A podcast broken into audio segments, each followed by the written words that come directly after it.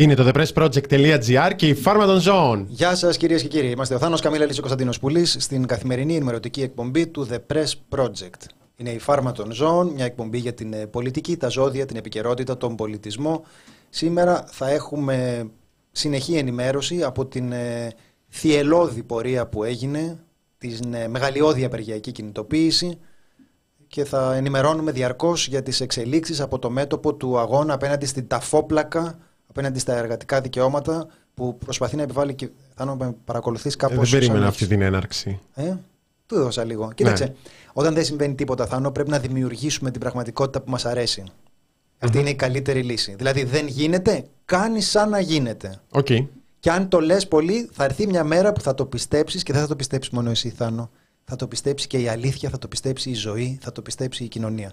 Γι' αυτό θα μιλάμε εκτός πραγματικού. Πώς το κάνει ο μητσοτακη mm-hmm. που λέει κάτι. Άδωνη Γεωργιάδης. Το πίστευες το πίστευες κοινωνία, το καταλάβαμε. Μιλάει στη Βουλή, ο άλλος λέει είναι φιλεργατικό το νομοσχέδιο. Βεβαίως, πείτε Μία, δύο, το λέει τρεις, κατάλαβε. Κάποια στιγμή θα πει και ο κόσμος, δεν βαριέσαι. Φιλεργατικό νομοσχέδιο είναι. Θες να πεις καλησπέρα όμως, Θάνο, και πάντοτε σε, σε εμποδίζω σε αυτό. Καλησπέρα στους αγαπημένους, αγαπημένες από όπου και αν μας ακούτε, είτε είστε στο κανάλι μας στο YouTube, όπου κάνετε ένα like, κάντε ένα subscribe, τα λέμε μέτρια. Subscribe, ένα, δύο, ένα. Κάνω ασκήσεις φωνητικής τώρα στον αέρα, δεν υπάρχει θέμα. είτε μας ακούτε live, είτε μας ακούτε κονσέρβα. Εδώ το αγαπημένο chat. Θα ξεκινήσω από ένα σχόλιο που μου αρέσει. Είναι μια ειδική κατηγορία σχολείων που μου αρέσουν και δεν το λέω ειρωνικά, θέλω να το τονίσω. Ε, Balkan Spectre. Όλοι κάνουμε like μόλις μπούμε. Τα παιδιά παρόλα τα σφάλματά τους και είναι πολλά, είναι μια πνοή φρεσκάδας. Εμένα μου αρέσουν αυτά τα σχόλια. Το λέω πάρα πολύ σοβαρά, γιατί δεν είναι δεδομένο ότι παρά το ότι σίγουρα διαφωνούμε σε μια, σε μια σειρά από ζητήματα και μπορεί να υπάρχει κριτική, ε, να αναγνωρίζονται κάποια πράγματα τα οποία τουλάχιστον λέμε αυτό που πιστεύουμε, ας πούμε. Και εμένα, και εμένα. Μου αρέσουν πολύ αυτά τα σχόλια. Δεν το λέω ηρωνικά. Μπαλκάν, ευχαριστούμε. ηρωνικά διαγραφή και μπλοκ. Ποιος είναι αυτός, Ζωή. Αυτό ήταν το ηρωνικό. Εμένα όντως μου αρέσουν. Και Τι αρέσει, το... ρε Θάνο, ειδικά... και λέει τα πάμε, κάνουμε πολλά σφάλματα. Ειδικά όταν βλέπω αναρτήσεις συναδέλφων δημοσιογράφων σε αριστερά ΜΜΕ που γράφουν ότι δέχονται ε, υβριστικά μηνύματα πάρα πολλά για αυτό που ερμηνεύει ο κόσμος ως στάση στα ισοκομματικά του ΣΥΡΙΖΑ και λες κάτσε δεν είναι ισοπεδωτικό. Αυτούς τους ανθρώπους διαβάζεις και αυτούς τους ανθρώπους εμπιστεύεσαι όταν τα λένε σύμφωνα με την άποψή σου. Τη μία φορά που διαφωνείς που θα έρθει αυτή η στιγμή νομοτελειακά θα αρχίσεις να ισοπεδώνεις και να βρίζεις και να κάνεις και να χειδεολογείς Γι' αυτό λέω δεν είναι δεδομένο. Εγώ δεν θα μπορούσα να... Δεν, δεν τα πάω καλά με την, ε, με την κριτική. Εκτός αν είναι αποθεωτική. Εγώ είμαι αυτού του δόγματος ε, Wild. Μ' αρέσει η κριτική αρκεί να είναι διθυραμβική. Τι λάθη, δηλαδή όταν λες λάθη θες, θες να γράψεις ένα λίγο πιο εκτενές σχόλιο μέχρι 300-500 λέξεις. Να μας πεις δηλαδή τι λάθη, τι λάθη κάνουμε. Γιατί δεν... Ε... Έχεις κάνει εσύ ποτέ λάθος, Ρεθάνο. Θυμάσαι ποτέ να έχεις κάνει λάθος. Να απαντήσω ειρωνικά ή σοβαρά; Όχι, σοβαρά. Πολύ σοβαρά. Πολύ σοβαρά. Όχι, όχι. Όχι. πολύ, πολύ σοβαρά. Ρε παιδί μου, αυτό τώρα δεν το λες παρά έξω. Το λες τώρα που είμαστε μεταξύ μας. Έτσι και μιλάμε. Μεταξύ μας, εδώ ναι. πέρα. Μια χιλιάδες άτομα. Ναι. Αλλά άμα είχες κάνει λάθος, θα το θυμόμασταν. Εγώ, ας πούμε, να σου πω. Στο δημοτικό μια φορά. Όχι, πιο δημοτικό, ρε παιδί. Εδώ λέμε, εδώ, στη θέση που παίρνουμε. Εγώ θυμάμαι τώρα μια φορά εκεί πέρα με κάτι φασιστάκια στη Βόρεια Ελλάδα που λέγανε κάτω οι πρόσφυγες που δεν έχουν εμβολιαστεί και θα κολλήσουμε και είχα μια κατανόηση ότι μπορεί να έχουν ανησυχήσει για το υγειονομικό ζήτημα και τέτοια. Και όσο περισσότερο μαθαίναμε πληροφορίες γι' αυτό, καταλαβαίναμε ότι ήξεραν πολύ καλά ότι οι πρόσφυγες αυτοί που είχαν έρθει ήταν πλήρως εμβολιασμένοι περισσότερο από εμάς γιατί ήταν, υπήρχε καθολικός εμβολιασμός κατά, την, mm κατά την είσοδο. Αυτό το θυμάμαι. Αυτό το θυμάμαι. Ε, δεν μπορώ να θυμηθώ κάτι άλλο. Νομίζω ότι στα υπόλοιπα είχα δίκιο. Τα τελευταία δέκα χρόνια δηλαδή δεν είναι πολύ τώρα, γιατί πιο πριν ήταν πολύ ε, σποραδική η παρέμβασή μου στα, στα δημόσια πράγματα. Δεν είναι τώρα που πρέπει κάθε μέρα να λέμε και από κάτι. Εδώ μπορεί να κάνεις ε, μπορεί να κάνεις λάθος. Δημήτρης, η καλύτερη παρέα όταν κάνω δουλειές. Όπα, να το ναι. Τα ακούω, νευριάζω, αλλά ξεσπάω στο σπίτι, κάτι είναι και αυτό. Κάνεις τις δουλειές σπιτιού. Κάνει και... Ακούς φάρμα. Φουγκαρίζει με πάθος. Ναι, μετά. Ναι, τι έγινε; Τις γωνίες, τις παίρνεις, πας σε πάνω τελευταίο ράφι. Εκεί που έχει αραχνιάσει, ας πούμε, έχει πέντε αράχνες που έχεις να καθαρίσει από πρόπερση. Από πάνω, το φωτιστικό. Ναι, ναι από πάνω το φωτιστικό. Το έκανα από πάνω. Ποτέ κανεί. Τώρα με τη φάρμα, παιδιά, δεν ξέρετε τι θα κάνουμε. Ο πουλής τόσα χρόνια στην Αγγλία μόνο να πίνει μπύρες έμαθε. Άμα με ξέρει ο άνθρωπος. Εννοείται. Ε, λοιπόν, Θάνο, φτάνουν τα αστεία. Τέλος. Πάμε να συζητήσουμε σοβαρά. Βεβαίως. Λοιπόν, ε, σε σχέση τώρα με την υποψηφιότητα Εργασιακά. αντεργασιακά. Τα εργασ- Μας φάγανε τα εργασιακά. Ο- Δεν έχεις καταλάβει ότι δεν ασχολείται κανένας με τα εργασιακά. Ναι, το- Έχετε κάτι, φαγωθεί. κάτι έχω πιάσει. Είδες τον Άδων Γεωργιάδη στη Βουλή; Πολύ ωραία τα λέγει. Είχε δίκιο ή είχε άδικο; Όπως, ως συνήθως. Δίκιο. Συνεχίστε. Λοιπόν, μου επιτρέπεις; Μου επιτρέπετε, δεν σας διέκοψα. Μμμ. Ωραία. Λοιπόν, βλέπαμε Άδων Γεωργιάδη στη Βουλή, όπως κάνει κανείς σε μια συνηθισμένη μέρα στη δουλειά. Τι να κάνουμε; Άλλοι, ξέρω εγώ, φτιαρίζουν χαλίκια. Εντάξει. Σκληρό, δύσκολο, μέση, καταπώνηση σε γόνατα. Καταλαβαίνετε, μεσούλα, όλα αυτά τα παθαίνει κανείς αν φτιαρίζει χαλίκια. Εμείς έχουμε αυτή την ε, άλλου τύπου υποχρέωση. Βλέπαμε λοιπόν τον Άδων Γεωργιάδη στη Βουλή να λέει σιγά και την απεργία. Σιγά και την απεργία. Τόσο κακό είναι αυτό το νομοσχέδιο. Και πού είναι ο κόσμος; Του λένε Όχι, απεργήσανε. Ε, λέει εντάξει, απεργήσανε οι δικοί σας που είναι επαγγελματίες της απεργίας. Ξέρετε κανένα εργοστάσιο που να μην δούλεψε σήμερα από την απεργία, πείτε μου ένα. Δεν ξέρω κιόλας το μεταξύ. Λες να, λες να έχει δίκιο; Είναι πολύ πιθανό να έχει δίκιο. Ας πούμε ότι για την ε, μαζικότητα τη- της ε, παρουσίας του κόσμου στην πορεία μπορούμε να δώσουμε επιτέλους δίκιο στον Άδων Γεωργιάδη. Δίκιο έχει. Πράγματι, πού είναι αυτός ο κόσμος; Και αυτό είναι μόνιμο επιχείρημα της κυβέρνησης. Ρε παιδιά, αν ήταν τόσο άσχημα τα πράγματα και τα φόπλακα και τα φόπλακα και τα φόπλακα, ε, πόσες φορές θα τα πλακώσεις κάποιον; Τον ταφοπλάκωσες την προηγούμενη φορά. Πάντα υπάρχει Θα χειρότερα. αναστηθεί. Πάντα υπάρχει χειρότερα.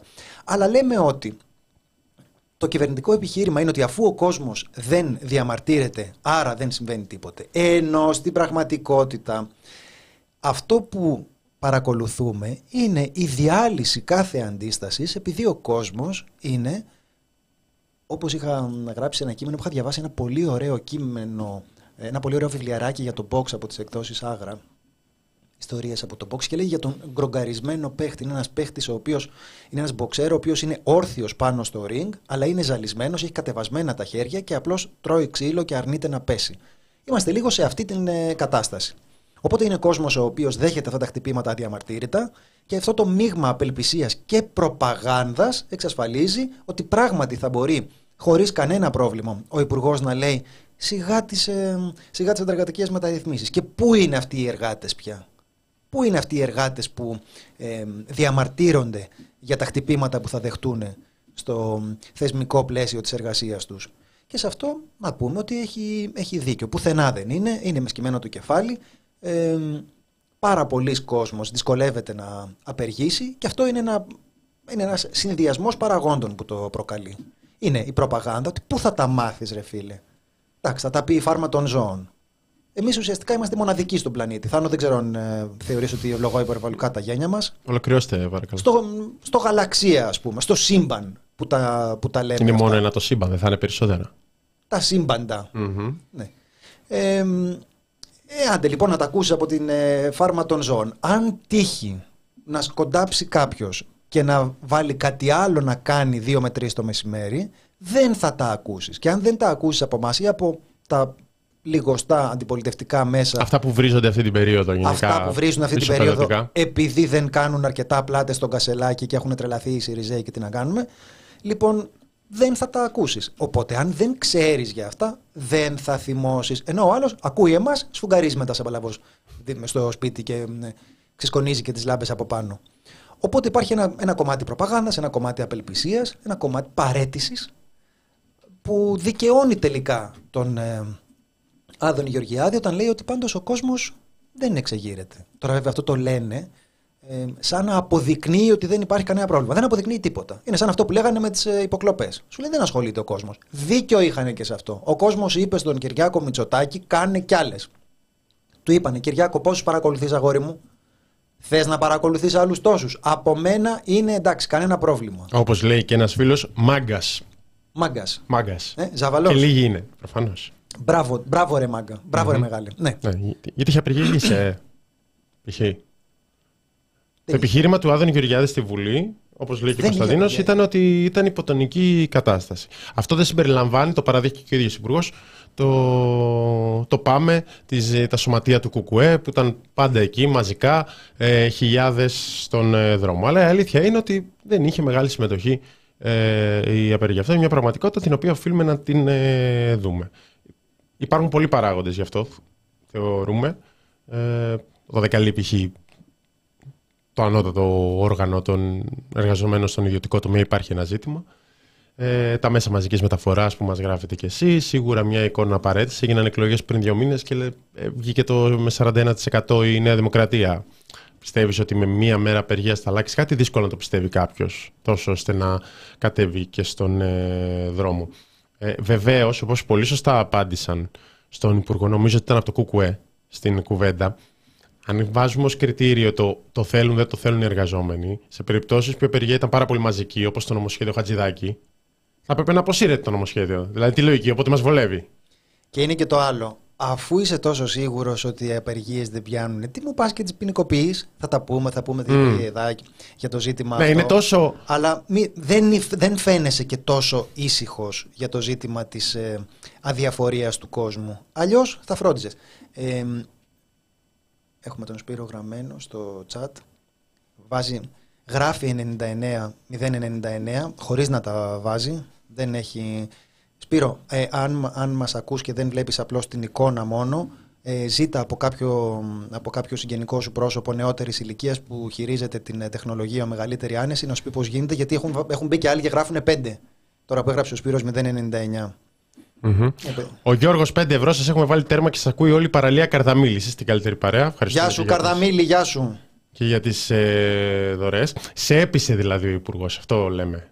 Δηλαδή σε έπεισε ότι το νομοσχέδιο είναι ακόμα ένα φιλεργατικό υπέρ των εργαζόμενων. Οπα. Έπεσε. Με, με συγχωρείς Τάνο, δεν ήθελα να σε διακόψω, αλλά έπεσε δεκάρα. 5 ευρώ ανά κουρουπού. Εν τω μεταξύ εδώ έχουμε και ε, celebrities που, που βάζουν. Ε, Δεν είναι, παιδιά. Εμάς, εμείς θέλουμε, το, το κρατάμε, είναι κάπως ε, ποιοτικό το ζήτημα. Εμείς δεν, δεν σας βλέπουμε σαν χρήματα. Θέλουμε να υπάρχουν άνθρωποι που τους αγαπάμε, παρακολουθούμε τη δημόσια παρουσία τους και μόνο υπ' αυτόν τον όρο. Λέμε εντάξει, εσύ βάλε. Γι' αυτό είναι ψηλά ο πύχης, να ξέρετε. ναι. Αποφεύγεις να απαντήσεις για το αν σε έπεισε ο Υπουργός ότι είναι ένα φιλεργατικό νομοσχέδιο. Λοιπόν, θα τα δούμε σιγά σιγά για το μ, κατά πόσο είναι φιλεργατικό. Είδαμε νομ- πολλά νομοσχέδιο. σημεία αναλυτικά στη χθεσινή εκπομπή. Τώρα θα γίνει μια πιο σύντομη σούμα, αφού πρώτα θυμηθούμε ένα προηγούμενο φιλεργατικό νομοσχέδιο.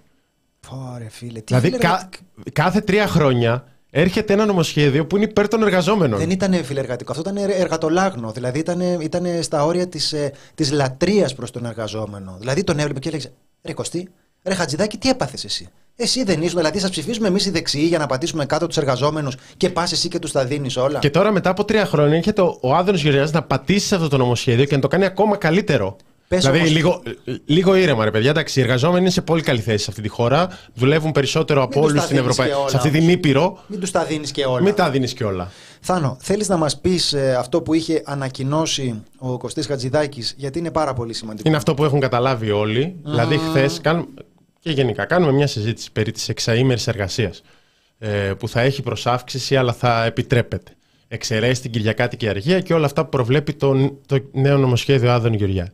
Ξεχνάμε και βγάζουμε από αυτή την εξίσωση το γεγονός ότι πριν τρία χρόνια καταργ... ε, θεσμοθετήθηκε, με συγχωρείτε, θεσμοθετήθηκε η τετραήμερη εργασία. Θάνο το θυμάσαι αυτό; Από- Το θυμάσαι; Μέρα σταθμός στη ζωή όλων μας. Από τότε ρε παιδιά με έχει πιάσει αυτό το άγχος τις, ε, τις πέμπτες το βράδυ και λέω τι θα κάνω το τριήμερο, τι θα κάνω το τριήμερο. Και μ, θε- θυμάσαι πώς είναι που θυμόμαστε ε, εμείς ε, που έχουμε γεννηθεί πριν το 1950 την, ε, το σχολείο το Σάββατο και λες άρα όταν καθιερώθηκε το ε, πε- πενθήμερο σχολείο. Ε, έτσι, Κάτι ανάλογο. Έτσι έγινε και με την εργασία. Έρχεται ο Χατζηδάκης και λέει: Οπ, οπ, κοροϊδεύει τα αριστερά μέσα ότι όταν το έκανε το Βέλγιο σας άρεσε, τώρα που το έκανα εγώ δεν σας αρέσει.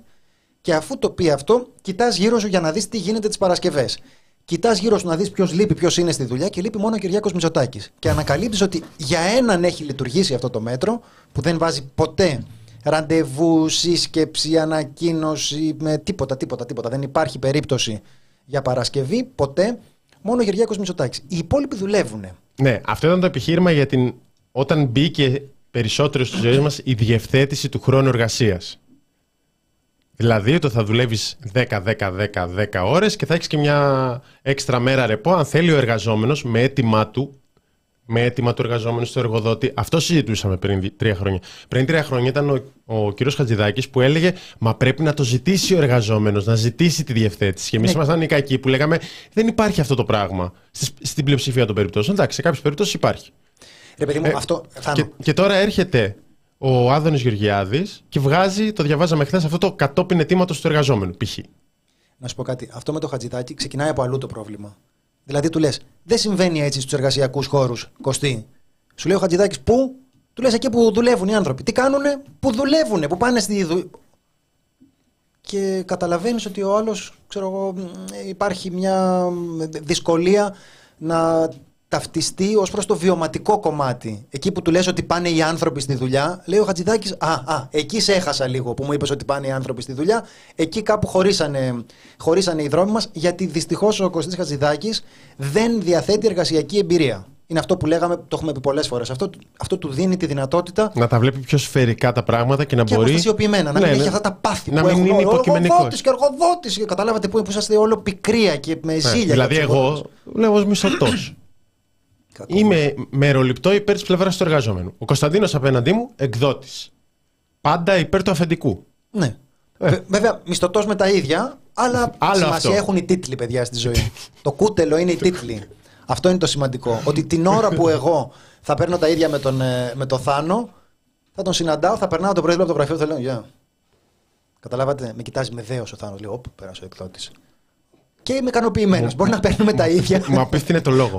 Μου είπε καλημέρα. Μου είπε καλημέρα ο εκδότης. Ναι, το έχει και το ταμπελάκι εκεί πέρα. Εκδότης, παιδιά, μα μπείτε στο γραφείο του χαμός. Αλλά τι θέλω να πω, ότι εδώ έχουμε μια σφαιρική, γιατί έχουμε έναν από τη μία, έναν από την άλλη. Τα βλέπουμε τα πράγματα και από τις δύο πλευρές. Το ίδιο και ο Υπουργός. Και γιατί θυμίζουμε το αντεργατικό νομοσχέδιο Χατζηδάκη; Γιατί και τότε λέγαν τα ίδια.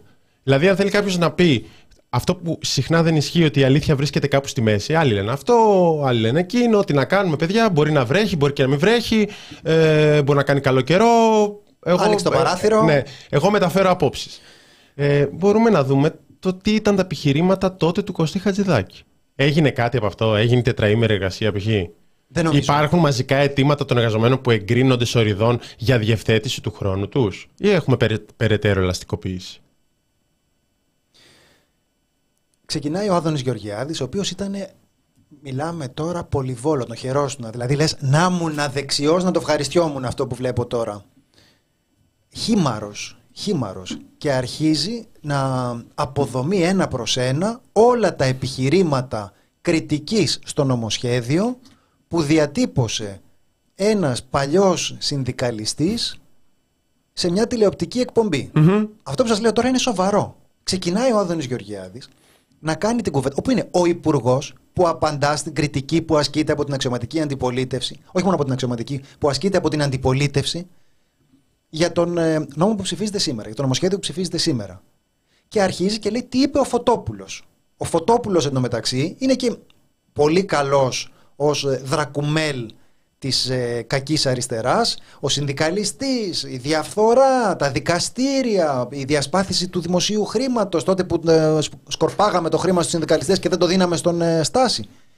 Και αρχίζει τώρα και αναφέρει αυτά που είπε ο Φωτόπουλος, που δεν ξέρω, δεν άκουσα τι είπε ο Φωτόπουλος στο Attica TV, αλλά μου φαίνεται εντελώς παράλογο όταν υπάρχει μια διαδικασία στην οποία έχεις μπροστά σου ανθρώπους, τους οποίους έχουν εργαστεί ειδικοί επιστήμονες σε επιτροπές της Βουλής και στα κόμματα, προκειμένου να σου φτιάξουν μια τεκμηριωμένη κριτική στο νομοσχέδιο. Και κάθεσαι εσύ και μου λες τώρα τι ε. είπε κάποιος στην τηλεόραση. Έχει βγάλει ανακοινώσει ο ΣΥΡΙΖΑ, το ΚΚΕ, κόμματα της εξοκοινοβουλευτική αριστεράς. Απάντα σε κάτι από αυτά, όχι στο Φωτόπουλο. Μανία με το Φωτόπουλο. Ο Φωτόπουλος είναι στο κομμάτι των εργασιακών είναι τα εξάρχεια στο κομμάτι της ανομίας. Είναι αυτό του είδους το σκιάχτρο το οποίο 15 χρόνια τα χρησιμοποιεί η Νέα Δημοκρατία για να ναι, ρε παιδί μου, τώρα τι, τι με νοιάζει. Δηλαδή, απαντά σε κάτι που είπε κάποιος στην τηλεόραση και του λένε Πού το λέει αυτό, δεν το θυμάμαι, αλλά το λέει και κάθεται ο υπουργός και διαβάζει τι λέει το νομοσχέδιο για να διαψεύσει έναν που βγήκε στην τηλεόραση και είπε Δεν το θυμάμαι, αλλά κάπου το λέει. Μα τώρα δεν έχει μιλήσει μόνο αυτός. Είναι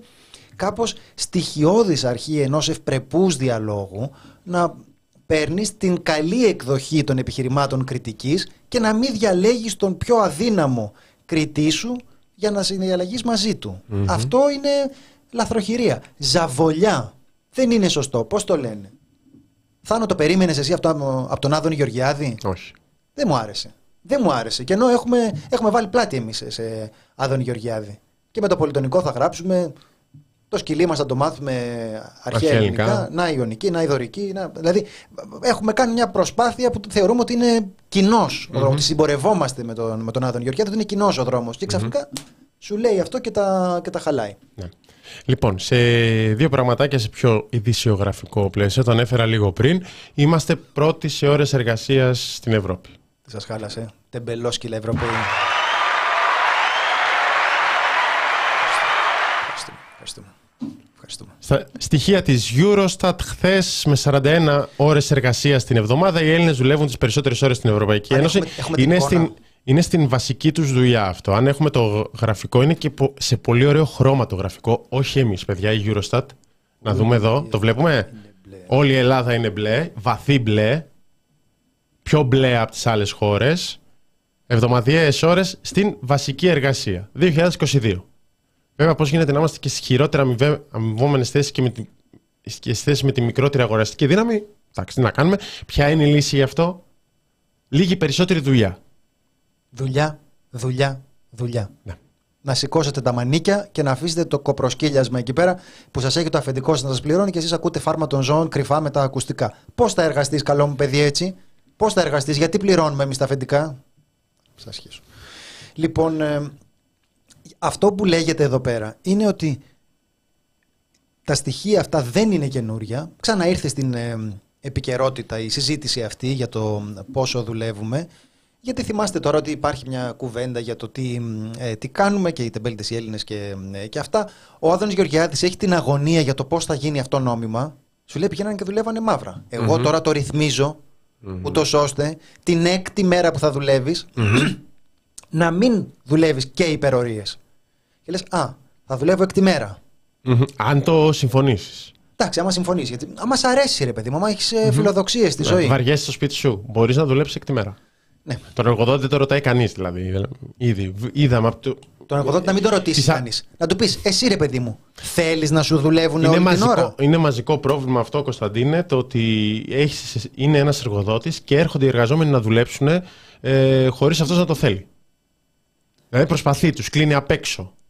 Ειδικά όταν μπαίνει επιθεώρηση εργασίας. Αλλά άλλο αυτό. Ε, μ, ναι. Ποια είναι η λύση σε αυτά, περαιτέρω ελαστικοποίηση. Π.χ. συμβάσεις μηδενικών όρων. Είναι από τα πιο ουσιαστικά ζητήματα. Δηλαδή, το κομμάτι της δεκα, του 13ωρου είναι ενσωμάτωση Ευρωπαϊκής Οδηγίας και ουσιαστικά σου λέει το επιτρέπω πλέον. Ναι, αυτό που λέει η Ευρωπαϊκή Οδηγία είναι ότι δεν μπορεί το αφεντικό σου να σε εμποδίσει να δουλέψεις και αλλού. Βεβαίως, το ουσιαστικό πολιτικό ζήτημα είναι ότι δεν φτάνουν τα λεφτά από τη δουλειά του εργαζόμενου. Γιατί Ναι, δεν αν είναι φτάνανε ακριβώς τα πλέον. λεφτά από τη δουλειά του εργαζόμενου, δεν θα ήθελε να πηγαίνει να δουλέψει κι άλλο. Θα ήθελε να πάει να κάνει ποδόλουτρο. Θα, θα ήθελε να μπορεί να πάει σε αυτά τα μαγαζιά, δεν ξέρω αν έχετε δει, που έρχονται κάτι ψαράκια και σου τσιμπάνε τα πόδια. Μπορεί να μην σας αρέσει αυτό. Σε κάποιους αρέσει όμως. Και έτσι ο εργαζόμενος θα μπορεί να ήθελε τις υπόλοιπες ώρες της ημέρας να πει: Φτάνει τώρα η δουλειά, δούλεψα για σήμερα μέχρι τις 5 το απόγευμα πάω να μου τσιμπήσουν τα πόδια ψαράκια. Δεν μπορεί να το πει αυτό γιατί δεν μπορεί να πληρώσει το ρεύμα του, τα φάρμακά του και έτσι πηγαίνει και ξαναδουλεύει. Εντάξει, αυτό η αγωνία του Άδων Γεωργιάδη είναι να διασφαλιστεί ότι θα το καταγράφουμε αυτό ώστε να είναι νόμιμο. Μπράβο, πολύ σημαντική αγωνία. Το ζήτημα είναι ότι δεν φτάνουν τα λεφτά. Γιατί μετά, το επόμενο είναι, είμαστε στις 13 ώρες και ο άλλος δεν μπορεί να πληρώσει το ρεύμα του. Χρωστάει, παίρνει το σπίτι. Και λες, δεν πρέπει να το επιτρέψουμε αυτού του ανθρώπου να, δου- να δουλέψει και 16 ώρες. Μμμ. Και αν μπορεί να δουλέψει 16 και είναι ένα νέο παιδί, που τι κάνει Θάνο, στίβει την πέτρα. Ακόμα δεν μου έχεις πει πώς στίβεται η πέτρα. Θάνο στην ηλικία σου, στι- ξέραμε να στίβουμε πέτρες. Εσείς έχετε ε, φλωρέψει και δεν μπορείτε να. Ε, δεν έπρεπε. Δεν έπρεπε. Θέλετε όλα έτοιμα, εσεί οι νέοι και τέτοια Ακριβώς, μεταξύ. ακριβώς, ναι. Οι μισοί έχουν ξενιτευτεί και οι μισοί δουλεύουν 45 ώρα. Ναι. Οπότε επειδή προφανώς το επιχείρημα αυτό δεν έχει κάποιο όριο. Γιατί αν είναι τέτοιες οι συνθήκες που αντικειμενικά υποχρεώνουν τους εργαζόμενους να αναζητούν ακόμη περισσότερες ώρες για να δουλέψουν, διότι δεν μπορούν να ανταποκριθούν στα, στα έξοδά τους, μπορείς να θέσεις το φορμαλιστικό επιχείρημα ότι Α, εμένα με ενδιαφέρει η τυπική νομική πλευρά του ζητήματος να, να βεβαιωθώ ότι θα είναι μαύρη αυτή η εργασία. Βεβαίως θα είναι και μαύρη γιατί δεν το ελέγχεις. Οπότε προφανώς θα υπάρχει και μαύρη εργασία. Όχι, θα, θα πάει πιο πέρα. Ναι. Αν νομιμοποιήσει αυτό, θα γίνει μαύρο το ναι. επόμενο. Αλλά το ουσιαστικό πολιτικό ζήτημα για μας είναι αν φτάνουν τα λεφτά.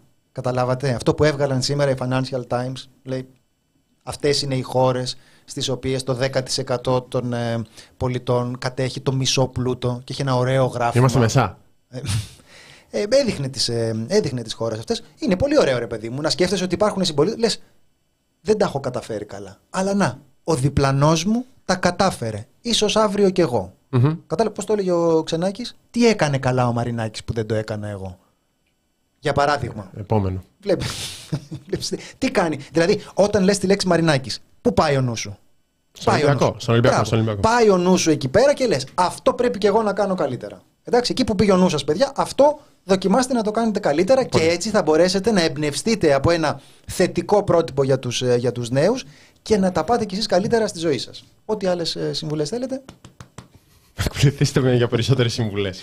Ρωτάτε. Ναι, εγώ θέλω να βάλω ένα στίχημα πολιτικά π.χ. στο επόμενο εργασιακό νομοσχέδιο, γιατί έτσι πάει το πράγμα πάνω σε αυτό που λες και πάνω σε σχόλιο που διαβάζω π.χ. για αλυσίδα σούπερ μάρκετ που δούλευαν ήδη εξαήμερο με δύο Κυριακές μαύρα, ότι στο επόμενο φιλεργατικό εργασιακό νομοσχέδιο ή του Άδωνη Γεωργιάδη, του επόμενου δεξιού υπουργού, μετά από ανασχηματισμό, θα πούνε έξι μέρες. Ωραία. Ναι, αλλά την έκτη μέρα ε, γιατί αναγκαστικά 8 ώρο. Αν θέλει ο άλλος να πληρώνεται παραπάνω, να μην αμείβεται και μια υπερορία έξτρα. Ποιος έχει πρόβλημα με αυτό; Δεν θέλετε. Δεν θέλετε, ε, θέλετε να βάλετε εμπόδια στη ζωή του εργαζόμενου με τέτοιες παροχημένες διατάξεις; Οπότε το 8ωρο την έκτη μέρα, γιατί να μην το διαβρύνουμε την επόμενη φορά; Πού μπαίνει το όριο σε αυτό; Προφανώς πουθενά. Γι' αυτό έρχονται δι, ανά δύο χρόνια νέο εργασιακό νομοσχέδιο. Προφανώς δεν, δεν άλλαξε η φιλοσοφία της κυβέρνησης εργασιακά τραβάνε το σκηνάκι όσο τους παίρνει ή όσο θα θέλουν να μην έχουν πολιτικό κόστος και σου φέρνουν νομοσχέδια σε παιδεία, εργασιακά και τέτοια ζητήματα ε, ακόμα και δύο το χρόνο. Δεν μπορούν να τα κάνουν όλα με τη μία; Όχι, αλλά δεν βλέπεις πολύ τη διαφορά. Περνάς από το ένα ζήτημα στο άλλο. Οπότε στο επόμενο εγώ πιστεύω ότι θα είναι και αυτό. Θα βρεθούμε να συζητάμε γι' αυτό. Σου λέει, μα θα πληρώνεται υπερορία, θα δουλεύουν παραπάνω. Ήδη γίνεται, θα σου λέει, τώρα το νομιμοποιώ. Έτσι. Λοιπόν, έχουμε και, ένα, έχουμε και κάποια αποσπάσματα. Ε, γιατί καλά τα λένε τα κόμματα τώρα, αλλά τα κόμματα κάνουν και τοξική αντιπολίτευση. Καταλαβαίνετε. Και οι συνδικαλιστές, κακοί συνδικαλιστές, το καταλαβαίνουν. Μένα μου τώρα. Ναι, έχουμε από την Εθνική Επιτροπή για τα Δικαιώματα του Ανθρώπου, την ΕΕΔΑ, ένα, μια σύνοψη των ε, παρατηρήσεων. Η ΕΕΔΑ, να υπενθυμίσουμε, είναι συμβουλευτικό όργανο, είναι ανεξάρτητος θεσμός ανθρωπίνων δικαιωμάτων στην Ελλάδα και είναι συμβουλευτικό όργανο της ελληνικής πολιτείας. Είναι θεσμοθετημένη. Δεν είναι, ε, δεν είναι απλά μια ΜΚΟ, να το θέσω έτσι. Όπως είναι η Reporters Χωρίς Σύνορα. Ναι. ναι. Απλώς δεν έχει υπαχθεί στο, ε, Στον Κικίλια. στο γραφείο του Πρωθυπουργού. Στην πολιτική προστασία θα έπρεπε να υπαχθεί. Κατά την άποψή μου. Ναι. Όπως μου έλεγε ένας ένας ε, φίλος, επειδή γκρίνιαζε η Greenpeace εκεί πέρα και έλεγε ο μάμα μου οι πλημμύρες, αυτή γιατί δεν την έχουμε εντάξει υπό, τον, ε, υπό την πολιτική προστασία. Όπου γενικά ναι, ασκείται κριτική. Να βάλουμε την Greenpeace υπό, Greenpeace, υπό τον Σκρέκα. Ναι. Την ΕΔΑ τώρα, η ΕΔΑ είναι πολλά, πολύ δικαιωματίστικη. Δηλαδή που, που, Πού θες να τη βάλω; Υπό την Αγαπηδάκη. Μια χαρά. Ε; Ναι. Η αγαπηδάκι μου φαίνεται πρόσωπο που τα, τα, τα, τα, είναι πολύ ξύπνια, έτσι θα τα, θα τα ρυθμίσει αυτά. Δεν θα τις ε, πετάγονται. Ναι, δεν μπορεί να το Είμαι νομικός, είμαι νομικός. Ε, δεν πάγαινε καημένε τώρα. Ναι. Χρειάζεσαι ένα πρόσωπο δηλαδή που να έχει αυτή την ε, στιβαρή προσωπικότητα που απαιτεί η πολιτική, προκειμένου να μπορείς να ασκήσεις, να προχωρήσεις το έργο σου χωρίς να σε ενοχλούν οι ειδικοί επιστήμονες. Εδώ έχουμε μια έκθεση της, ε, της ΕΕΔΑ. Ε, ο, ο Θάνος πολύ σωστά θυμίζει τον ε, θεσμικό ρόλο της, της ΕΕΔΑ, γι' αυτό και είναι πολύ προσεκτικές οι ανακοινώσεις της πάντα. Ναι, δεν, ναι. δεν είναι ούτε ξύλινες, ούτε πύρινες, ούτε τίποτα. Είναι, έχουν εκτενή νομική τεκμηρίωση, αυτό που θα σας διαβάσουμε είναι από την πιο σύντομη. Ε, έχει και ένα τρισέλιδο που είναι το, η, σύνοψη του πορίσματος από την ε, ανάγνωση του πολυνομοσχεδίου ε, και θα τα δούμε σημείο προς σημείο. Δεν προλάβαμε να τα δούμε χθες, βγήκε αργότερα, βγήκε μετά την, μετά την εκπομπή μας, αλλά θα δούμε τι είναι αυτό που λέει. Είναι, θα διαβάσω ένα σημείο πρώτα για ένα ζήτημα που δεν αναφέραμε τόσο χθες, το διάστημα της δοκιμαστικής περίοδου το εξάμεινο που, και μετά που για 12 μήνες δεν δικαιούσε αποζημίωση απόλυσης. Μπαίνει, θεσμοθετείται μια δοκιμαστική περίοδος 6 μηνών που λύνεται αυτοδικαίως. Δηλαδή τελειώνει, τελειώνει το συμβόλαιο. Το εξάμεινο φεύγεις, ευχαριστούμε να περάσει ο επόμενος. Η ΕΕΔΑ, σχετικά με το διάστημα της δοκιμαστικής περίοδου, υπενθυμίζει ότι η Ελλάδα είναι υπόλογη ήδη από το 2017 για τη μη λήψη μέτρων αποκατάστασης της αναγνωριστής σας παραβίασης του Ευρωπαϊκού Κοινωνικού Χάρτη, για τη μη καταβολή αποζημίωσης σε περίπτωση απόλυσης του εργαζομένου κατά τους 12 πρώτους μήνες απασχόλησης που θεωρούνται βάσει της ισχύουσας νομοθεσίας δοκιμαστική, ε, δοκιμαστική περίοδος. Δηλαδή παραβιάζουμε τον Ευρωπαϊκό Κοινωνικό Χάρτη γιατί αυτή η ρύθμιση δεν γίνεται ανοιχτή στα, στα πλαίσια του. Είναι αυτό που λέει ο Υπουργός ότι ενσωματώνουμε ευρωπαϊκή οδηγία και κάνουμε βέλτιστες ευρωπαϊκές πρακτικές. Ουσιαστικά έχουμε ας πούμε μια καταδίκηση εισαγωγικά σε τέτοιο επίπεδο ε, για το ότι δεν δικαιούται εργαζόμενος απόλυση, ε, αποζημίωση απόλυσης στο πρώτο δωδεκάμινο. Συνεχίζει η ΕΔΑ, λέει ότι ο περιορισμός αυτός διατηρείται ε, ενώ η δοκιμαστική περίοδος που ορίζεται στους έξι μήνες αναγνωρίζεται ιδιόρυθμος ως αυτοτελή σύμβαση με αυτοδίκαιη μάλιστα λήξη εάν δεν, θεωρεί, δεν θεωρηθεί επιτυχής η υπηρεσία του εργαζόμενου.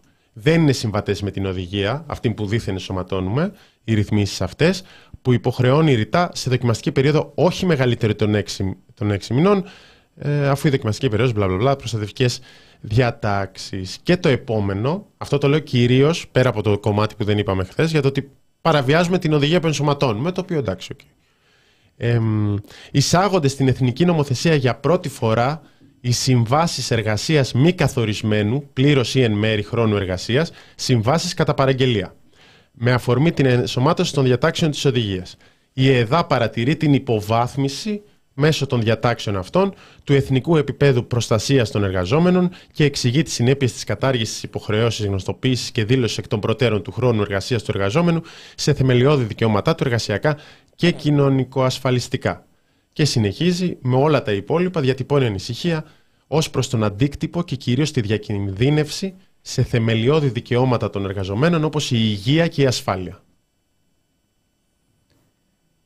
Είχαμε πει για την, ε, για την υγεία τι μπορεί να σημαίνει αυτό και γενικά εδώ που τα λέμε αυτό που λέμε μερικές φορές, το χρήμα δεν φέρνει την ευτυχία, εκτός όταν την φέρνει ή έστω μπορούμε να δούμε πάρα πολύ απλά με ποιους τρόπους ε, προσβάλλεται η υγεία και η ευτυχία των, ε, των ανθρώπων όταν δεν μπορούν να τα βγάλουν πέρα. Εδώ αυτό που, αυτό που λέγεται αφορά πολλά από τα επιμέρους ζητήματα που έχουμε, που έχουμε συζητήσει, εκτός από την ε, δοκιμαστική περίοδο. Παρατηρήσεις επέβαλε για την περαιτέρω ελαστικοποίηση του ρυθμιστικού πλαισίου για το, πλαισίου για το χρόνο εργασίας, την ημερήσια και την εβδομαδιαία διάρκεια. την ομιμότητα των υπερβάσεών του μέσω των προωθούμενων ρυθμίσεων του σχεδίου νόμου για την πολλαπλή απασχόληση. Την απασχόληση των εργαζόμενων την έκτη μέρα στις επιχειρήσεις που εφαρμόζουν σύνθημα πενθήμερης εργασίας. Να πούμε εδώ πέρα ότι ο Υπουργός επιμένει ότι δεν καταργείται το πενθήμερο.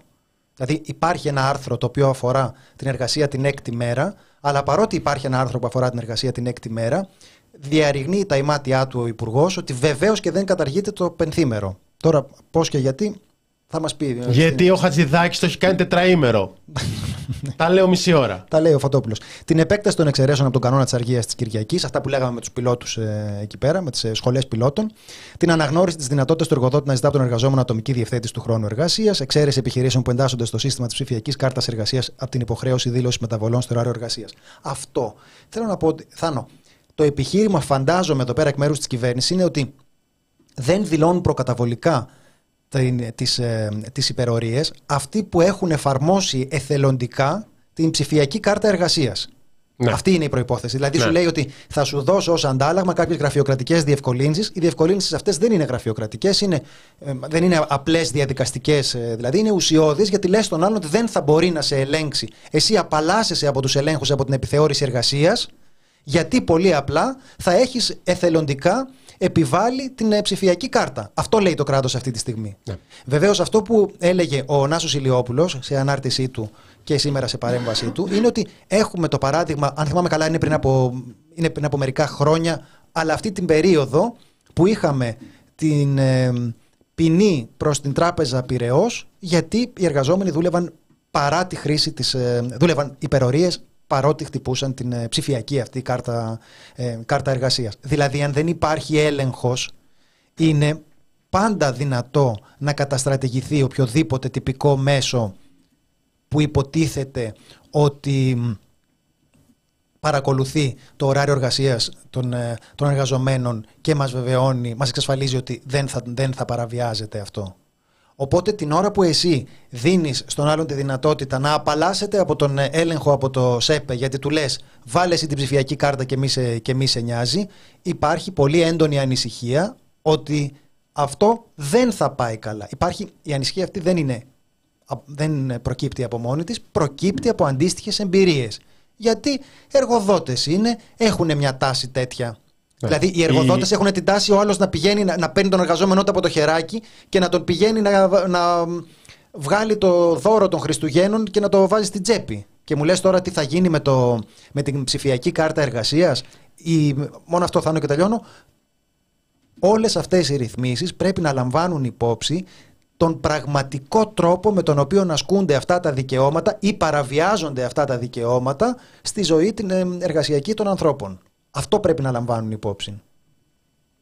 Ναι, γι' αυτό με, την, ε, με τη μη υποχρέωση να δηλώνονται εγκαίρως νωρίτερα οι υπερορίες, το έχεις σχολιάσει και ήγεσαι, φαντάσου, λέγοντας ότι αν δεν προδηλώνονται οι υπερορίες, ουσιαστικά πώς θα κάνει έλεγχο το ΣΕΠΕ; Το ΣΕΠΕ πάει και βλέπει, εσύ έχεις δηλωθεί τότε με τότε. Γιατί είσαι εδώ; Γιατί είσαι εδώ που είναι 9 η ώρα το βράδυ; Γιατί σε βρίσκω σε μια αποθήκη κλειδωμένο να με αποφεύγεις; Και λες εσύ, είμαι εδώ ναι. γιατί θα με δηλώσει ο αφεντικούλης μου αύριο. Ναι. Με βλέπετε εδώ, σας κάνει εντύπωση, κύριε Σέπε μου. Αλλά α... δεν, δεν έχω δηλώσει πέρα. Θα Αλλά περιμένετε, υπομονή. Μην κάνετε έτσι, κύριε Σέπε μου, μην κάνετε έτσι.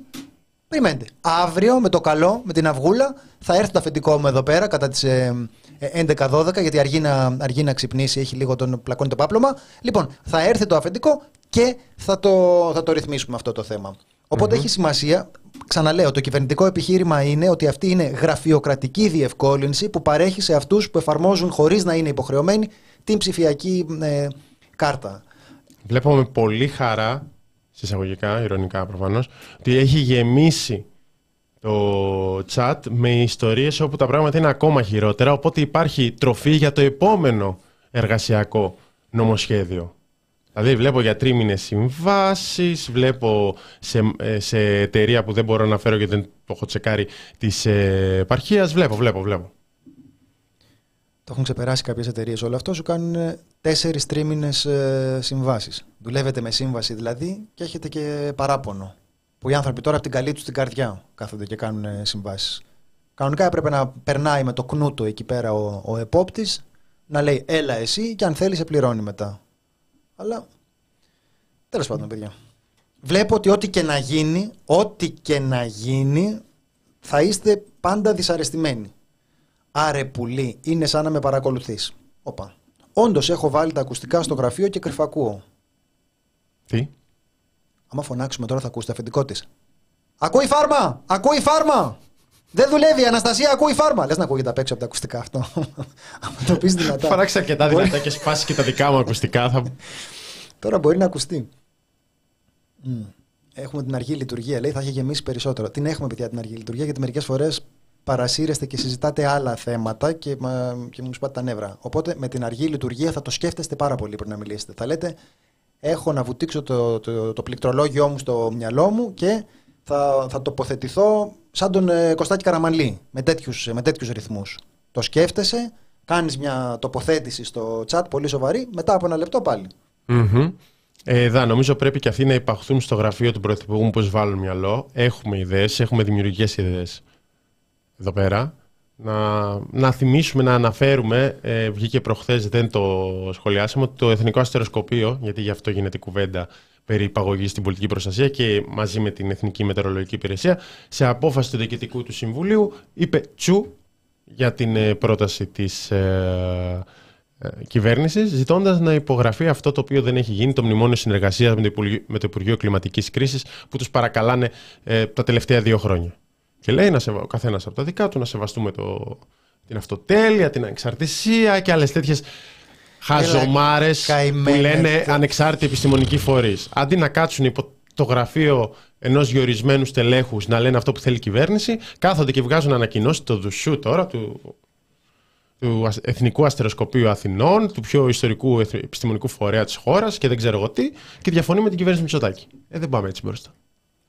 Καταρχάς, όλοι ξέρουμε, παιδιά, ότι υπάρχει αριστερή αστρονομία. Δηλαδή το αστεροσκοπείο. Εντάξει τώρα.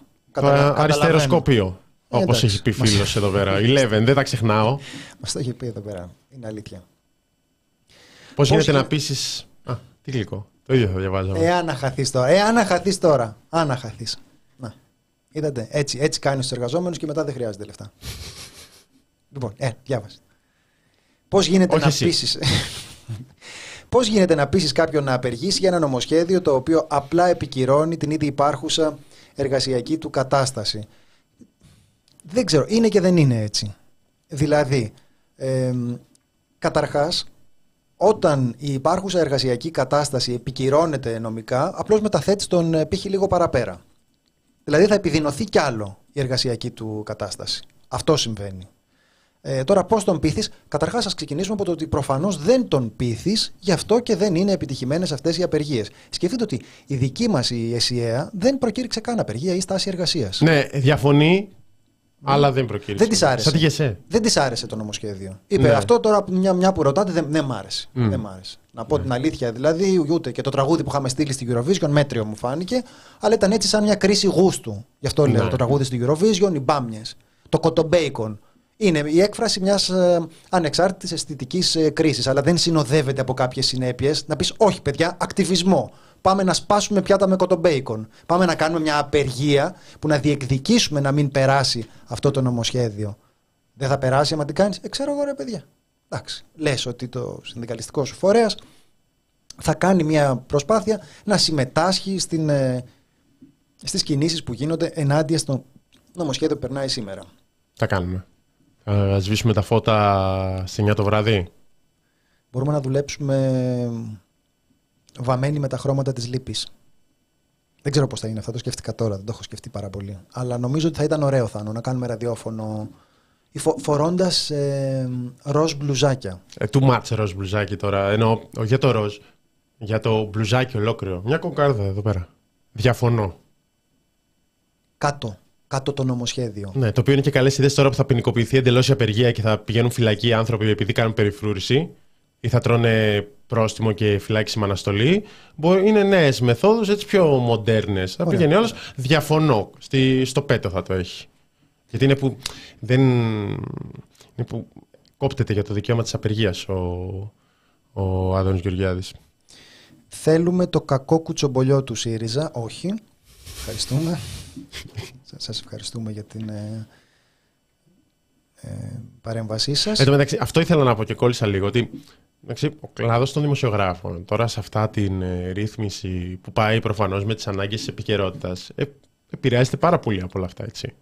Και δεν έχουμε συλλογική σύμβαση εργασίας π.χ. και όλα αυτά. Αλλά όχι, δεν είναι λόγος. Ε, θα πούμε διαφωνώ. Καλά, και σε εμάς είναι ένας κλάδος τώρα που γίνεται το έλα να δεις. Ναι, η πραγματικότητα είναι απείρως χειρότερη. Η επικαιρότητα, ναι. Από αυτά που περιγράφονται, δηλαδή, προφανώς είναι μια κατάσταση εργασία, εργασιακή ζούγκλα είναι. Επικαιρότητα, δεν μπορείς να. Είναι ανώτερα βία η επικαιρότητα. Έχει επικαιρότητα, θα δουλεύει και παραπάνω. Λοιπόν. Ε, Έτσι λένε ότι πάει. Όταν ποινικοποιούνται οι απεργίες και η απάντηση σε αυτό είναι απλά μια 24ωρη απεργία, μάλλον δεν θα πάει και πολύ καλά αυτό, μας λέει ο, ο Eleven, ναι εντάξει, δεν, ε, η αλήθεια είναι όμως, γι' αυτό και εγώ ξεκίνησα με μια ηρωνία προς την ε, ταφόπλακα, ότι χρησιμοποιείται και από εμά ένα λεξιλόγιο υψηλής θερμοκρασίας, η οποία δεν αντιστοιχεί στις εμπειρίες μας, δεν αντιστοιχεί σε αυτό που βλέπεις γύρω. Καταλάβατε, αυτό είναι το, αυτό είναι το πρόβλημά μου. Ποια είναι η λύση; Ε, Καταρχάς να, να συζητάμε με έναν τρόπο που να ανταποκρίνεται στην πραγματικότητα και με θερμοκρασία που να, απευθύνεται στην πραγματικ... που να ανταποκρίνεται στην πραγματικότητα. Δηλαδή, εγώ πάω στην πορεία. Με πώς ήταν, ε, Κατάλαβες; Δεν είμαι για να εμπνεύσω κανένα να πω ναι, πάμε τώρα. Υπάρχουν άνθρωποι τους οποίους εκτιμώ πάρα πολύ, οι οποίοι έχουν μόνιμα αυτή την ε, λειτουργία αισιοδοξίας. Που κάνεις τσακ, γυρνάς στο κουμπί και λέει: Ο λαός θα κάνει, θα δείξει. Εγώ δεν το έχω αυτό το κουμπι Εμένα απουσιάζει αυτό. Οπότε, αν είναι τα πράγματα, θα πάω στην πορεία, θα με ρωτήσεις πώς είναι, θα σου πω. Αν έχει κόσμο, θα πω: Είχε κόσμο. Αυτή τη στιγμή μπορούμε με παρησία να παραδεχτούμε ότι δεν συμβαίνει τίποτε. Δεν είναι παράλογο. Καλά το είπες και εσύ. 40% υπάρχει το πάρα πολύ ισχυρό επιχείρημα. Δεν είναι μόνο επιχείρημα από την πλευρά της κυβέρνησης, είναι κάτι που το, το νιώθει και ο κόσμος. Δηλαδή, λες τώρα τι νόημα έχει. Ναι. Τι νόημα έχει. Τώρα, χθες τον ρωτήσαμε, χθες τη ρωτήσαμε την κοινωνία και είπε Μητσοτάκη βάρα κι άλλο. Τι νόημα έχει να βγω εγώ και να πω ότι δεν μου αρέσει το εργασιακό νομοσχέδιο. Θα βγει ο Άδωνο Γεωργιάδης στη Βουλή και θα με ξεφτυλίσει. Θα, θα, πει το, το θέλει η κοινωνία και εσύ μια μειοψηφία και να ορίστε πώς ήσασταν έξω στο Σύνταγμα. Ναι, αυτό είναι μια πραγματικότητα. Δεν μπορούμε να την κρύψουμε. Ε, θα θέλαμε πάρα πολύ να, ε, να βγούμε και να λέμε ότι έγινε ένα πρώτο βήμα και πάμε και κάτι φαίνεται να αλλάζει κλπ. Αλλά πριν δύο μήνες γίνανε εκλογές. Μπορεί να αλλάξει, συνεχίζω εγώ να το πιστεύω έτσι με την αχτίδα αισιοδοξία, αλλά δεν υπάρχει αυτή τη στιγμή αυτό το κάτι. Όταν υπάρξει, θεωρήσουμε ότι υπάρξει, με χαρά να το αναφέρουμε. Τιμοσθένη, ευχαριστούμε πάρα πολύ Σίγουρα, για το ευρώ. Είμαστε ευχαριστούμε πολύ. Σίγουρα να το πούμε όμως και αυτό, γιατί αναφέρθηκε πολύ πιο πριν και το είχα σημειώσει στο κεφάλι μου. Υπάρχουν οι πάρα πολλοί εργαζόμενοι που δουλεύουν σε ζώνη που ακόμα καλά-καλά δεν έχουν γυρίσει. Και όχι μόνο ότι ήταν, τους αφορά και δεν μπορούσαν να κατέβουν σε απεργία, εργαζόμενοι σε τουριστικές επιχειρήσεις, δεν ψήφισαν. Ε, Θάνο, να πούμε δύο λόγια για τον ε, Ζακ ναι. και μετά να, να πάμε στο θέμα αυτό για το οποίο επιμένεις τόσο πολύ. Θα μου επιτρέψεις να ξεκινήσω Επιμένω. εγώ για το. Ε; Επιμένω. Αυτό το θέμα που σου αρέσει, που, που χρειάζεται να σε συγκρατώνω. Σου λέω φτάνει ρε Θάνο με το κασελάκι, φτάνει κασελάκι και κασελάκι μας, κασελ, μας έχεις κασελιάσει το, το κρανίο. Ε, θα γίνει αυτό Θάνο. Θα γίνει, θα έχουμε στο τέλος, θα έχουμε μια πολιτιστικού χαρακτήρα παρέμβαση σε σχέση με το θέμα, με το θέμα κασελάκι. Ε, δεν θα πω περισσότερα προς το, προς το παρόν. Ε, θέλω να πω δύο λόγια για την, ε, για τη δολοφονία του Ζακ. Ε, πολύ πρόχειρα. Αυτά είναι πράγματα που σκέφτομαι εν ώψη της αυριανής ε, κουβέντας που θα, που θα γίνει, οπότε θα τα πω κάπως ε, ανακατεμένα όπως είναι στο μυαλό μου και ελπίζω μέχρι, μέχρι αύριο να έχω καταφέρει να σιδερώσω λιγάκι αυτό το χάος που έχω στο, που έχω στο μυαλό μου. Νομίζω ότι το, το πιο σοκαριστικό στην υπόθεση του, του Ζακ είναι ότι σε αντίθεση ας πούμε με την υπόθεση του έστω του Γρηγορόπουλου ή της ε, Χρυσής Αυγής ε, νιώθουμε ότι στην περίπτωση του Ζακ οι άνθρωποι αυτοί περιχαρείς πάτησαν πάνω στο πτώμα του και έφυγαν ανέμελοι να πάνε σπίτια τους. Και αυτό είναι πολύ δύσκολο να το σηκώσει κανείς. Ε, το πρώτο πράγμα που συνέβη είναι ότι Κοινωνικά δεν συνέβη το ίδιο με αυτό που έγινε στην περίπτωση Γρηγορόπουλου. Είναι, είναι τεράστια η διαφορά ότι εκεί υπήρξε μια μαζική κοινωνική αντίδραση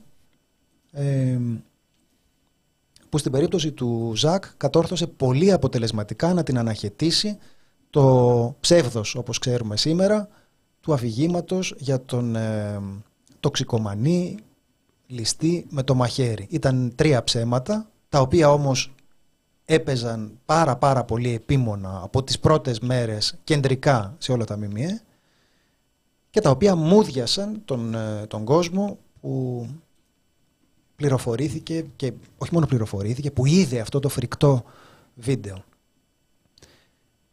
Ο δικός μου προβληματισμός είναι ότι τριγυρίζει συνεχώς στο μυαλό μου το σύνθημα αυτό, οργή και θλίψη, η Ζάκη θα μας ε, ε, λήψη και σκέφτομαι πώς διαχειρίζεται κανείς αυτή, την, ε, αυτή τη συνθήκη μέσα σε, προσπαθώντας να, να ισορροπήσει με κάποιον τρόπο μεταξύ της οργής και της ε, θλίψης. Της προσπάθειας δηλαδή να, να μην αφήσει αυτή την αδικία, να μην τελειώσουν όλα εδώ, να μην ε, νιώσουν ασφαλείς στην κτηνοδία τους οι άνθρωποι που διέπραξαν αυτό το αποτρόπαιο έγκλημα και από τους οποίους κανείς δεν είναι στην ε, φυλακή. Ε, οι μπάτσοι αθωώθηκαν, ο ένας είναι υπέργυρος από τους δυο νοικοκυρέους και κρατείται στο σπίτι του και ο άλλος μετά από δύο μήνες βγήκε με διάφορα προσχήματα. Οπότε αυτό που χρειάζεται για μένα, να, μιλώντας εντελώς ε, προσωπικά για μια υπόθεση που με έχει ε, για λόγους που δεν μπορώ ακριβώς να εξηγήσω ούτε στον εαυτό μου, αλλά που με έχει πάρα πολύ με, ε, σημαδέψει για το, να, για το πώς καταλαβαίνω την, την κοινωνία μας. Ε, χρειάζεται να διαχειριστούμε αυτή την ισορροπία μεταξύ οργής και θλίψης που θα πει να διατηρήσουμε αυτά τα επίπεδα της δύναμης που θα στέλνουν πάντα στην απέναντι πλευρά το μήνυμα ότι δεν είμαστε τρομαγμένοι και ταυτοχρόνως το πώς αυτή η θλίψη, αυτή τη θλίψη θα τη διαχειριστούμε με έναν ε, τρόπο που να περιλαμβάνει όλα αυτά τα στοιχεία της ε, συντροφικότητας και της ε, τρυφερότητας που μας κάνει να είμαστε πάντοτε εμείς που αντιδρούμε σε αυτό που συμβαίνει. Και αυτή τη λεπτή ισορροπία ξέρω ότι χρειάζεται να την ε, κρατάμε παντού γιατί όσο και να, και να έχουμε απέναντί μας ανθρώπους που δεν έχουν κανένα μα κανένα όριο και ηθικό φραγμό, γιατί αυτό είναι ο φασίστας. Είναι η οριακή περίπτωση του, του ανθρώπου που δεν αντιμετωπίζει τον άλλον ως άνθρωπο. Καταλαβαίνω ότι χρειάζεται μαζί να μπορούμε να αντισταθούμε σε αυτό και παρόλα αυτά να είμαστε, να είμαστε εμείς. Και νιώθω ότι ο, ο Ζακ, τον οποίον εγώ δεν γνώριζα προσωπικά, δεν ήμουν φίλος του, ε, είναι ένα τέτοιο πρόσωπο. Είναι ένα πρόσωπο που με πάρα πολύ παρησία επέμενε να είναι αυτός που είναι. Και με το θάρρος να, να μπορεί να είναι ακόμη και φοβιτσιάρης απέναντι στον ε, φασίστα. Που τι θα πει αυτό, θα πει ότι υπάρχει ένα είδος ε, αγάπης και θαυμασμού που νιώθουμε για ανθρώπους ε, που δεν τους θαυμάζουμε όμως για τη δύναμή τους αλλά για την αδυναμία τους. Και αυτό είναι κάτι πολύ δύσκολο να το καταλάβει ο φασίστας αλλά για μένα πάρα πολύ σημαντικό για τον τρόπο με τον οποίο φτιάχνουμε συναισθηματικές και συντροφικές ε, σχέσεις. Λοιπόν, ε, σήμερα στις 7 η ώρα στην, ε, ε, στο σημείο της ε, δολοφονίας ξεκινάει η πορεία για τον, για τον Ζακ και αύριο είναι η η εκδήλωση συζήτησης στο Ρομάντσο. Είναι, έχει διάφορες, ε, διάφορα που θα γίνουν αύριο, θα τα πούμε αύριο με λεπτομέρεια αυτά. Σήμερα είναι η πορεία. Λοιπόν, Θάνο. Θα διαβάσω κάποια σχόλια πριν πάμε στο αγαπημένο σου θέμα, Κωνσταντίν. Ε, όταν διακυβεύεται ο μισθός και η ζωή του κάθε ιδιωτικού υπαλλήλου, ποιος θα κατέβει σε απεργία και πορεία; Το ίδιο και για τις απεργίες που κηρύσσεις. Είναι πάρα πολύ οι λόγοι σίγουρα ε, και υπήρχε ένα σημείο όπου ε, στην ομιλία του Άδων Γεωργιάδη που άρχισε να μιλάει πάλι Πού με πας πάλι στον Άδων Γεωργιάδη, τι τον θες τον Περίμενε, θα κάνω πέρασμα σε ΣΥΡΙΖΑ. Ε, οι εργαζόμενοι στηρίζουν τις αλλαγές που φέραμε. Μίλησε για επαγγελματίες απεργούς. Μόνο οι επαγγελματίες απεργοί δεν δούλεψαν, λέει. Ε, και θυμόμαστε γενικά κάποιους άλλους που στιγματίστηκαν ως επαγγελματίες απεργοί στο σωματείο και το θύμισε ο Νάσος Ηλιόπουλος. Που είπε ότι και το σωμα... έτσι βρίζατε και το σωματείο των μηχανοδηγών που προειδοποιούσε για το έγκλημα στα τέμπη. Και αν θέλουμε π.χ. να το πάμε με το πόσο κόσμο είχε, να θυμίσουμε ότι ήταν πολύ μεγάλες εκτιμήσεις για το πόσος κόσμος βγήκε για το έγκλημα στα τέμπη. Το, το αίτημα για δικαιοσύνη ικανοποιήθηκε, δεν νομίζω. Δεν βλέπω κάποιον να έχει πληρώσει παρά το γεγονός ότι έχουμε μάθει για την απουσία τηλεδιοίκησης. Αυτό. Αυτά ήταν γέφυρα με το ΣΥΡΙΖΑ επειδή ανέφερα τον ε, Νασιολιόπουλο και ήταν από τις στιγμές που στιγματίστηκαν πάλι οι επαγγελματίες απεργοί. Δυστυχώς είχαν δίκιο, δυστυχώς δεν εισακούστηκαν και ξαναδιαβάζουμε για επαγγελματίες απεργούς. Ωραία. Λοιπόν, ε, Θάνο, θα εξακολουθήσουμε να φαινόμαστε, αν μπορούμε, μπορούμε από το κοντρόλ να έχουμε αυτό το... Βέβαια να κλείσουμε με αυτό, να κλείσουμε με αυτό. Όχι, γιατί θα δείχνουμε και τους ε, στίχους. Λοιπόν, ε, αν μπορούμε από το κοντρόλ... Ναι, μπορεί να παίξει το, το κομμάτι; Ε, δεν θα ακούγεται το κομμάτι έτσι πως το έχουμε βάλει, θέλω να σου πω. Δεν θα ακούγεται. Ακούγεται; ε;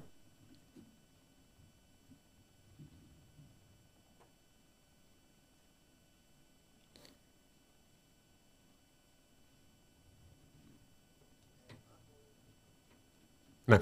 Ε, λοιπόν, στο αγαπημένο σου θέμα δεν, δεν νομίζω θα τα καταφέρουμε αυτή τη στιγμή.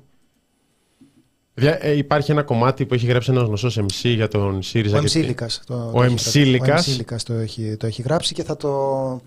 Ε, δυστυχώς αυτή τη στιγμή υπάρχει ένα σαμποτάζ. Ε, θα το δοκιμάσουμε ακόμη μία φορά. Αν μπορεί ο Βασίλης Μύτικας. Εδώ Βασίλη, εδώ Βασίλη. Λοιπόν,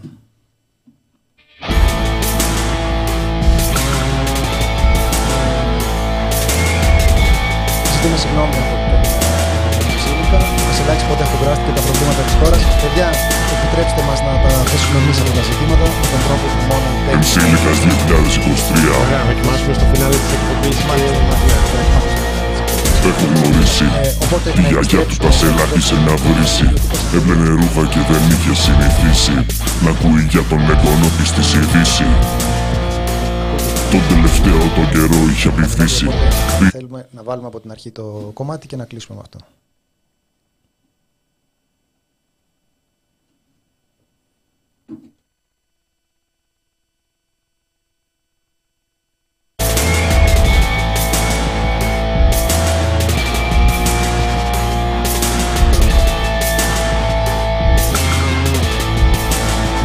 Εμσίλικας 2023 Έχω γνωρίσει Τη γιαγιά του Κασέλα άρχισε να βρίσει. Έμπλαινε ρούχα και δεν είχε συνηθίσει. Να ακούει για τον εγγόνο της της ειδήσει Τον τελευταίο τον καιρό είχε απειθήσει Πήρε κολλιά να του πει τι θα ψηφίσει. Από τι θα πλένε πως τον είχε γνωρίσει. Πως είχαν κλείσει για αποφύτιση στη Δύση.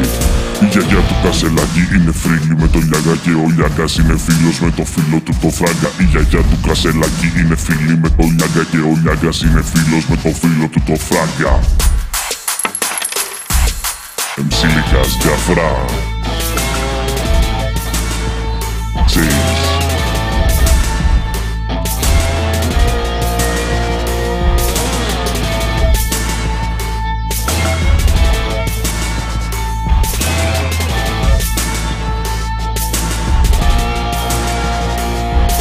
θυμώσει και η δικιά μου η γιαγιά μου είχε προδώσει. Έκλεβα πύρες και με είχε καταδώσει. Στο πνεύμα είχε στη σφαλιάρα παλαβώσει Έψαχνε ίδρυμα να πάει να με χώσει Αν θα μπορούσε θα με είχε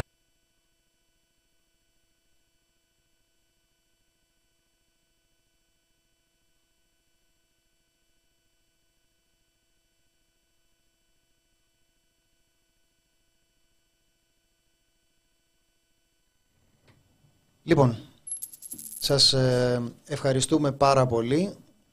Ήταν ένα τραγούδι του Εμσίλικα, το, το Ναι. έστειλε στην ε, Φάρμα για να παίξει την εκπομπή. Συνοψίζει το μείζον πολιτικό ζήτημα των ημερών, το οποίο είναι τι συνέβη με τη γιαγιά του Κασελάκη. Προφανώς για μας είναι άλλες οι προτεραιότητες, οπότε προσπαθούμε να το περάσουμε αυτό το κομμάτι πιο ανάλαφρα.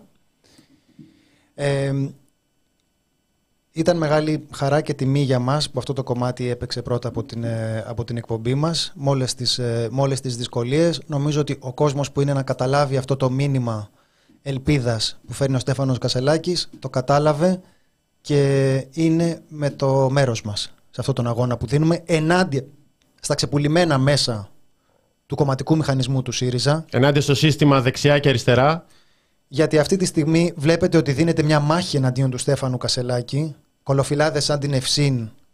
Ε, πειράζει Θανό. Η αυγή, Ναι. το κόκκινο. Ε, ωραία, ωραία, θα το πω σοβαρά. λέ- αυτό, θα το πω σοβαρά λένε την αυτό, άποψή τους, παιδιά. Ναι, ρε παιδί μου. Δηλαδή τώρα είναι Σιριζέοι οι οποίοι ε, περιγράφουν τα μέσα από τα οποία ενημερώνονται όλο αυτόν τον καιρό. Γιατί ξέρω εγώ, αν είσαι Σιριζέος από πού αλλού μπορεί να. Ναι, το κόντρα να την εκπομπή ενημερώνεσαι. της Νατάσας Γιάμαλη. Ναι, Έκανε ανάρτηση ο αρχισυντάξης της Έκανε εκπομπής ο Κυριάκος Δημάγγελος. Και το ανέβασε και η Νατάσα αυτό στην, ε, στη συνέχεια, γιατί προφανώς τους απασχολεί, γιατί δέχονται πολύ μεγάλες ε, πιέσεις από τον, ε, από τον κόσμο που βρίζει για αυτό που, για αυτό που συμβαίνει. Οπότε δεν μπορείς να πεις κουβέντα για τον ε, Κασελάκη και είναι άνθρωποι οι οποίοι καταφέρονται με λύσα εναντίον των μέσων που είναι τα μόνα μέσα από τα οποία φαντάζομαι ότι όλον αυτό τον καιρό ενημερώνονται. Γιατί τι άλλο θα κάνεις, ε, ε, δηλαδή από πού αλλού μπορεί να ενημερώνεσαι παρά μόνο ξέρω εγώ, αυγή, κόκκινο, ε, μερίδα των συντακτών, αυτές οι εκπομπές που είπαμε, οι τηλεοπτικές, το κόντρα, δεν είναι και πάρα πολλές δηλαδή οι πηγές. Και παρόλα αυτά, όλοι αυτοί δέχονται έναν ε, πόλεμο τώρα ότι δεν τρέπεστε που στηρίζετε την, ε, την Αχτσιόγλου και με, εναντίον, του, εναντίον του Κασελάκη. Εν τω μεταξύ, ο Δημάγγελος έγραψε ότι τον έχουν καλέσει τον Κασελάκη. Το, τον καλούν. Πέντε ε, φορές. Τον έχουν καλέσει πέντε φορές και δεν πάει. Και καλά κάνει ο άνθρωπος δηλαδή. Αυτό είναι στοιχειώδης φρόνηση εδώ που τα λέμε. Σωστή επιλογή του είναι να μην, ε, να μην πάει. Αλλά τι να πω σηκώνεις τα χέρια ψηλά με το, με το πώς κουβεντιάζουν όλοι αυτοί οι άνθρωποι. Αυτό γίνεται αυτή τη στιγμή. Ναι, και γι' αυτό ένας από τους λόγους που ξεκινήσαμε για αυτό είναι ότι δεν είναι δυνατόν να υπάρχει τέτοια ισοπαίδωση. Και επίσης, αν θέλουμε να, να πούμε το οτιδήποτε στην Ευσύν που έκανε editorial ως ένα μέσο κοντά στο χώρο του ΣΥΡΙΖΑ, λέγοντας την άποψη, την άποψή της. Ε, δεν είναι με τον νικητή. Δεν ξέρω αν το προσέξατε.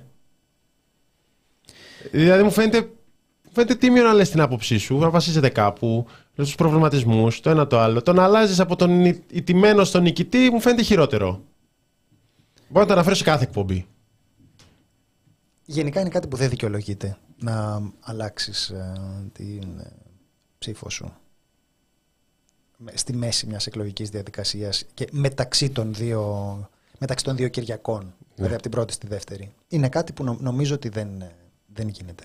Ναι. Το έκανε η βουλεύτρια του ΣΥΡΙΖΑ η Έλληνα Κρήτα και, και, άλλοι νομίζω που στήριξαν τον, τον Τσακαλώτο και τώρα στηρίζουν τον Κασελάκη. Ναι. Δεν βλέπω πώς δικαιολογείται αυτό. Λοιπόν, σας ευχαριστούμε πάρα πολύ. Δεν θα ξεχάσουμε ποτέ τη σημερινή εκπομπή. Όσα χρόνια και να περάσουν, όσα χρόνια και να περάσουν, όταν θα μας ρωτάνε θυμάσαι εκείνη την εκπομπή 21 του Σεπτέμβρη ποτέ ποτέ δεν θα σβήσει από την καρδιά μας η σημερινή εκπομπή και όσα περάσαμε μαζί. Τις συγκινήσεις, τις χαρές, τις λύπες, τις έντονες συζητήσεις, τις διαφωνίες, αλλά την αγάπη με την οποία καταλήξαμε. Πώς το λένε αυτόν που είχε γράψει στην αρχή ότι παρά τα ασφάλματα που κάνουμε και που είναι και πολλά κιόλας; Ναι. Αυτόν. Δεν θα ξεχάσουμε ποτέ λοιπόν αυτή την εκπομπή, ούτε αυτόν που το έγραψε αυτό θα το ξεχάσουμε. Ήταν μια πολύ όμορφη εκπομπή, η πιο όμορφη μέχρι την επόμενη. Μ' αρέσεις. Καλά, είναι λίγο κλεμμένο. Τσιπράς. Γκάλης. Κοντά έπεσα. η μεγαλύτερη είναι η επιτυχία μέχρι την επόμενη. Ναι, ναι, ναι. Πού θα πας. Ναι. Ναι, ήδη ο φίλος που καθάριζε το σπίτι ελπίζουμε να έχει καθαρίσει κάθε γωνία, κάθε φωτιστικό, αποθήκες, ε, τι άλλο, σοφίτες. Ας και να μην έχει σοφίτα, αλλά ναι. Ναι, τέλος πάντων. Τα ντουλάπια κάτω από την κουζίνα. Σας ευχαριστούμε πάρα πολύ. Γεια σου μαμά εφήμερο. Φιλιά πολλά.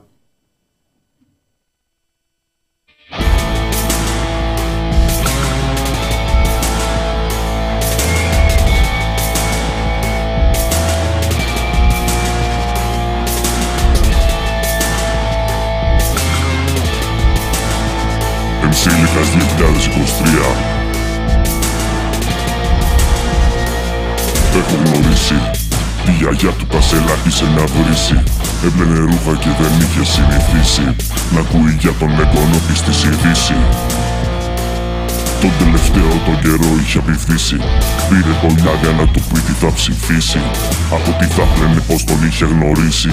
Πως είχαν κλείσει για αποφύτιση στη Δύση Η γιαγιά του Κασελάκη είναι φίλη με τον Λιάγκα Και ο Λιάγκας είναι φίλος με το φίλο του το Φράγκα Η γιαγιά του Κασελάκη είναι φίλη με τον Λιάγκα Και ο Λιάγκας είναι φίλος με το φίλο του το Φράγκα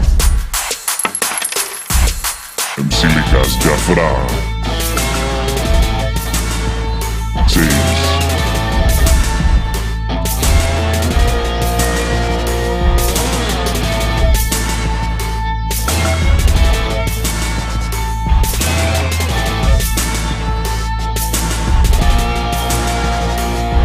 Έχω θυμώσει. Και η δικιά μου η γιαγιά μου είχε προδώσει. Έκλεβα πύρες και με είχε καταδώσει. Στο πλοίο είχε στη σφαλιάρα παλαβώσει Έψαχνε ίδρυμα να πάει να με χώσει. Αν θα μπορούσε θα με είχε εξωτώσει Μα η γιαγιά του Κασελάκη δίχως φράγκα Βγήκε και είπε για τον έγκονο στο Λιάκα Η γιαγιά του Κασελάκη είναι φίλη με τον Λιάκα Και ο Λιάκας είναι φίλος με το φίλο του το φράγκα. Η γιαγιά του Κασελάκη είναι φίλη με τον Λιάκα Και ο Λιάκας είναι φίλος με το φίλο του το φράγκα